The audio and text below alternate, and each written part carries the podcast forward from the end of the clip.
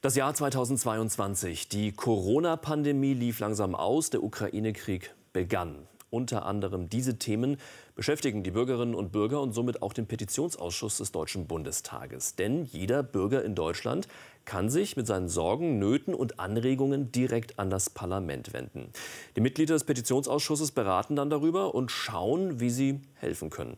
Im vergangenen Jahr, da wurden besonders viele Petitionen wieder eingereicht. Alle Informationen dazu stehen im neuen Jahresbericht. Und über den sprechen wir jetzt mit der Ausschussvorsitzenden. Martina Stamm-Fibich ist bei uns. Ganz herzlich willkommen. Schön, dass Sie da sind. Dankeschön, gerne.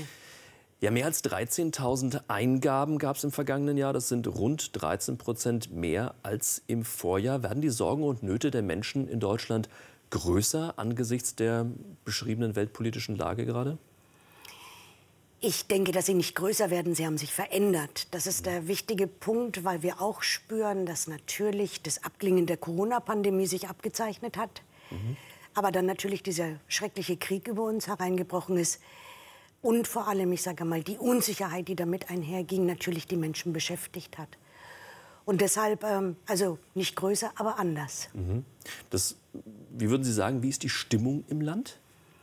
Das wäre jetzt vermessen, das abzuleiten im Allgemeinen. Aber ich sage mal, vor allem diese Frage der drohenden Energieknappheit hat die Menschen wirklich beschäftigt.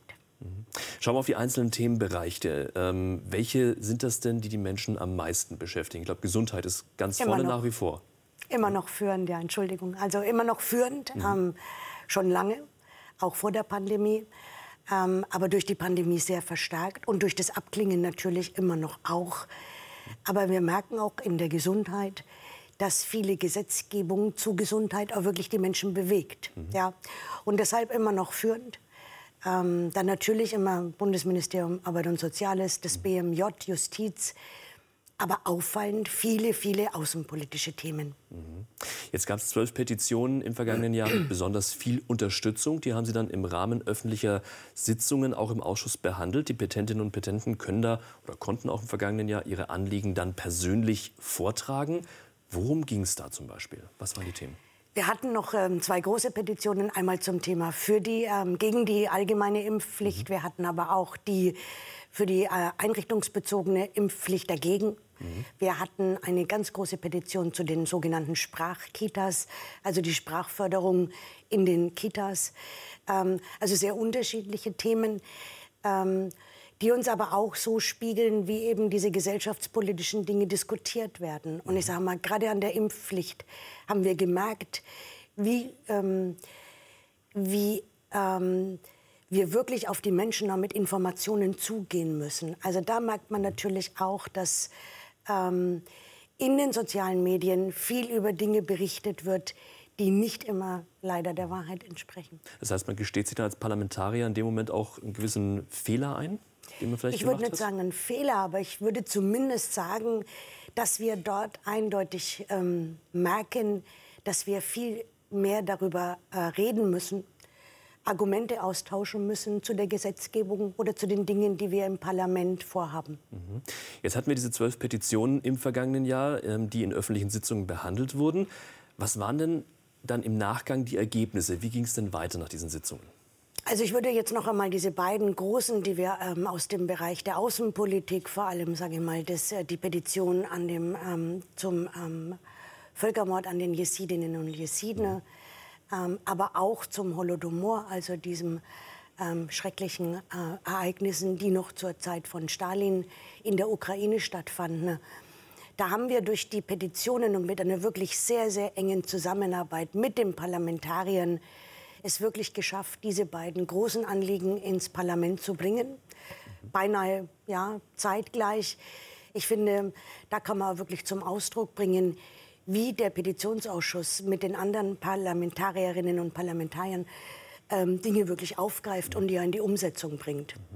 Jetzt ist es aber ja so, dass ja jeder grundsätzlich an politischen Entscheidungen mitwirken kann. Einerseits durch Wahlen und man kann natürlich auch immer jederzeit seinen Abgeordneten im Wahlkreis direkt kontaktieren, wenn man Sorgen und Nöte hat oder ein Thema einbringen möchte. Wann und wo kommt denn dann der Petitionsausschuss ins Spiel? Also ich glaube, dass wir uns es zu leicht machen, wenn wir heute sagen, man kann mit einer Wahl jetzt wirklich beeinflussen. Ich merke das ja an den Zuschriften als Parlamentarierin. Diese Erwartungshaltung, ich habe Sie gewählt, ich erwarte von Ihnen, hat mit der parlamentarischen Demokratie nicht sehr viel gemeinsam. Ich glaube, dass die Menschen viel mehr das Gefühl haben wollen, an aktueller Politik wirklich teilhaben zu wollen, dass sie viel mehr partizipieren wollen an den Entscheidungen, die hier getroffen werden. Und von vielen Entscheidungen, über die wir heute reden, haben wir bei der letzten Bundestagswahl noch gar nicht gesprochen. Also es verändert sich sehr schnell. Und ich glaube, dass das Bedürfnis, Teil dieser Demokratie viel stärker zu werden, den spüre ich zumindest, größer wird. Die Themen sehr vielfältig, die bei Ihnen tagtäglich eingehen. Im Schnitt sind so an die 52 Petitionen pro Tag. Jetzt gibt es aber auch relativ häufig Petitionen, bei denen sich Bürger durch Gerichtsurteile benachteiligt fühlen. Da können Sie aber gar nichts machen. Warum? Weil wir nicht in der Lage und auch nicht nach unserer Verfassung dafür ausgestattet sind, Gerichtsurteile zu bewerten oder gar zu ändern. Das ist immer ein bisschen schwierig, das den Petentinnen und Petenten mitzuteilen, aber die Gewaltenteilung verbietet das einfach. Wir haben auch sehr viele Petitionen, wo laufende Gerichtsverfahren sind. Dort warten wir in der Regel ab, weil wir uns eben auch nicht in laufende Verfahren einmischen möchten. Also das ist etwas, was man den Menschen immer wieder erklären muss, aber das geht einfach nicht. Wie gehen die Menschen dann damit um? Wie wird das aufgenommen, wenn sie sagen, tut uns leid, können wir nichts machen? Also ich glaube, diese Kommunikation ist einfach sehr viel wert. Die Menschen spiegeln uns in großer Zahl, dass dieses Ernst genommen werden, sich eines Anliegens wirklich annehmen, dass das für viele wirklich ein Beleg dafür ist, dass das, was sie da an einen Petitionsausschuss schicken, auch wirklich bearbeitet wird, auch wirklich von wahren Menschen gelesen und bewertet wird.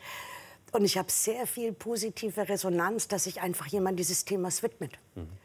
Und damit natürlich nicht alle zufriedenzustellen sind, aber diese Akzeptanz wird größer, je besser die Kommunikation wird.